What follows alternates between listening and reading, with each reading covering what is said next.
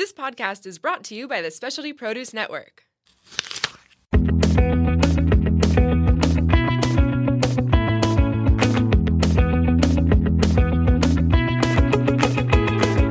Welcome to Plated Earth, where we share at least a fraction of the crazy, wonderful, and insightful stories of produce. I'm your host, JJ. Plated Earth is also the official podcast of the Specialty Produce app. Please show your support for us and Specialty Produce by downloading the app and exploring one of the globe's most comprehensive fresh food databases. Now grab a snack and get ready for food fables.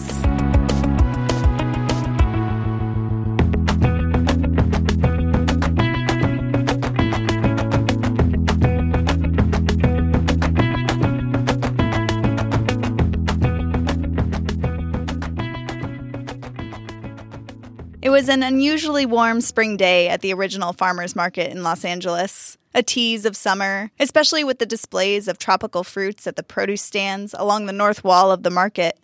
Their sweet smell drifted through the air, landing under Dimitri's nose.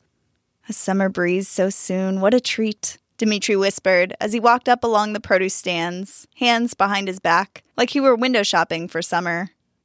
Dimitri smiled as he strolled through the market, an almost literal stroll down memory lane, as he had a memory to go with every item, his eyes running up and down each produce display, changing expression with his emotion as he met with each fruit or vegetable. I feel as though I'm on my very own tropical vacation, Dimitri said to one farmer as he stopped in front of the display of pineapples, coconut, mangoes, papayas, and more, inhaling another invigorating breath of the sweet, warm air. May I suggest taking a souvenir from Hawaii to share with your family, Papa Earth? The farmer winked. Dimitri bowed graciously before accepting a few papaya fruits, which he carried, cradled in his arms, over to the community tables. While many market goers were finishing up their lunches, Dimitri retrieved a cutting board, one larger knife, and a smaller paring knife to cut and divide the papayas. This fruit is native to tropical South and Central America, but has since been adopted by Hawaiians. Dimitri cut lengthwise into the fruit. This particular one comes to us from my recent Hawaiian vacation. Dimitri winked and motioned to the produce stand, and the crowd laughed. Ah, look at that color. Dimitri held the open half up to the crowd. Some cultures from the Americas say that the papaya was created by God out of the very light of the sun, transformed into this beautiful, bright, sweet, and juicy fruit for the pleasure and well being of mankind. It was even named the Fruit of the Angels by Christopher Columbus, and legend holds that, after arriving in America, his crew would eat the fruit to ease digestion, as they noticed many natives eating the fruit after large meals of meat and fish. Indeed, papaya is known to contain a beneficial enzyme called papain, which is said to help with digestion, among many other folk remedies. Papaya has been used for centuries in Central and South America, from treating ulcers, to reducing swelling, pain, or fever, to fighting fungal and parasitic infections. It was even applied topically for the treatment of cuts, rashes, stings, and burns. In Asia, papaya leaves were steamed and eaten like a vegetable as a heart tonic and to treat stomach aches. Or a tea would be made from the leaves, believed to have protective properties against malaria. The papaya's stories expanded with its spread across the globe, taking on new worldly meaning giving the fruit new weight. Dimitri held one of the full fruits he had yet to cut up to his ear, then bounced it lightly in his hands as if it were growing heavier, pulling his hands down to the table, where he dropped it back on the cutting board. The crowd laughed again at Dimitri's animation. So much history, so many cultures, so many stories, remedies, memories. No wonder the fruit is so juicy. Dimitri winked before he continued to cut the ripe papayas and pass segments around to the crowd. When he finished, he rubbed his hands together, bowing his head slightly. Enjoy your slice of the summer sun. He wore a genuinely proud and happy smile as he continued to rub his palms, eventually stopping to look at them. Many of the field workers on papaya and pineapple plantations were said to have smoother hands from working with these fruits. Dimitri flipped his palms around to face the crowd, wiggling his fingers. There was even a myth that their fingerprints would magically disappear Dimitri's eyebrows jumped up as his jaw dropped down. He swung his hands back around, examining his fingertips closely for a moment, then winking at the crowd with his smile back on his lips. The kids in the crowd giggled, as they couldn't help but check for their own fingerprints, which were all still there. According to anecdotes, such soft hands and missing fingerprints may have been attributed to that enzyme papain in papayas and the enzyme bromelain in pineapples, which are both known for their exfoliating properties and their usefulness as natural meat tenderizers. Dimitri took a bite of his own slice of papaya, licking his fingertips clean and checking one last time to make sure his fingerprints were still intact. But of course, the papaya has earned its place in legends and folklore beyond its medicinal properties and nutritional makeup. According to mythology from the Maldives, a prince from India named Koimala came to the islands with his royal lineage.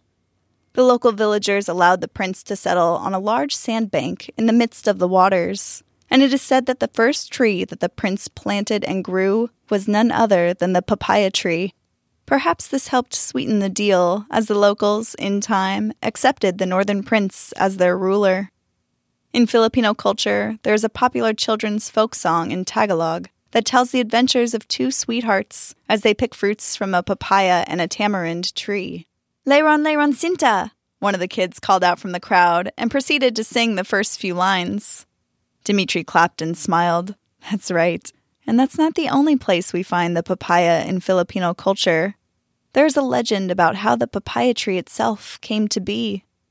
Dimitri took the final bites of his papaya, and with a wipe of his napkin across his lips, like a curtain unveiling the opening act, Dimitri began his story. Dimitri spoke. Once upon a time, there lived a curious couple. The husband was known to be somewhat lazy, his head always up in the clouds, but his wife, Papai, was hardworking and grounded, firmly loyal to her family and her village. They made their living harvesting rice, but it was always Papai who could be seen out in the rice field, plowing and harvesting to support her sluggish husband and provide rice for the village. The neighbors whispered and gossiped how the land itself was better to Papai than her own husband, how if she stood out in those fields any longer, she'd grow roots and be planted there for good. The couple lived like this for many years until Papai gave birth to her first child. She had to stop working and rest but the day came when the new family ran out of rice.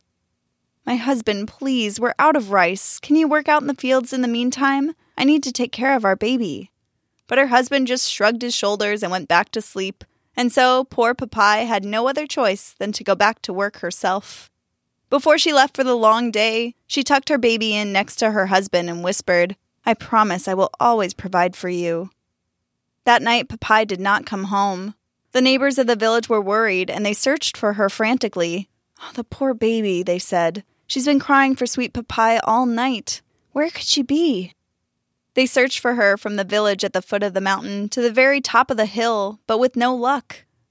One of the search groups of neighbors stopped to close their eyes, resting against the trees, leaning on Mother Nature for support and comfort. When they awoke, one of the men cried out, I know where she is. I dreamed of a tree in the middle of the rice field. It spoke to me and said it was her. It was Papai. The rest of the group followed the man as he rushed to the spot in his dream. Sure enough, without explanation, there it was in the middle of the field, a new plant no one had seen before, with broad leaves, heavy in fruits. I am the missing mother, the tree said to me. The man explained as he stepped forward towards the tree. Give my fruit to my beloved little one. She will survive if you feed her my fruit the man said as he plucked an oblong yellow fruit from the tree, amidst some of the other fruits that were still green, and turned to show the crowd. It's true, someone called out. That is papai. The rest of the neighbors picked the other ripe fruits from the tree and took them straight to Papai's house. Her baby fed joyously on the sweet and juicy fruit, and from that moment on, she relied on that sturdy tree out in the fields for food. The tree, standing proud in the field, continued to flourish and provide fruit for the child and for the entire village. It was named Papai, as the village believed it was truly she inside the tree. In time, as more and more trees sprouted to life from that first one in the field, the tree and fruit came to be called papaya. The end.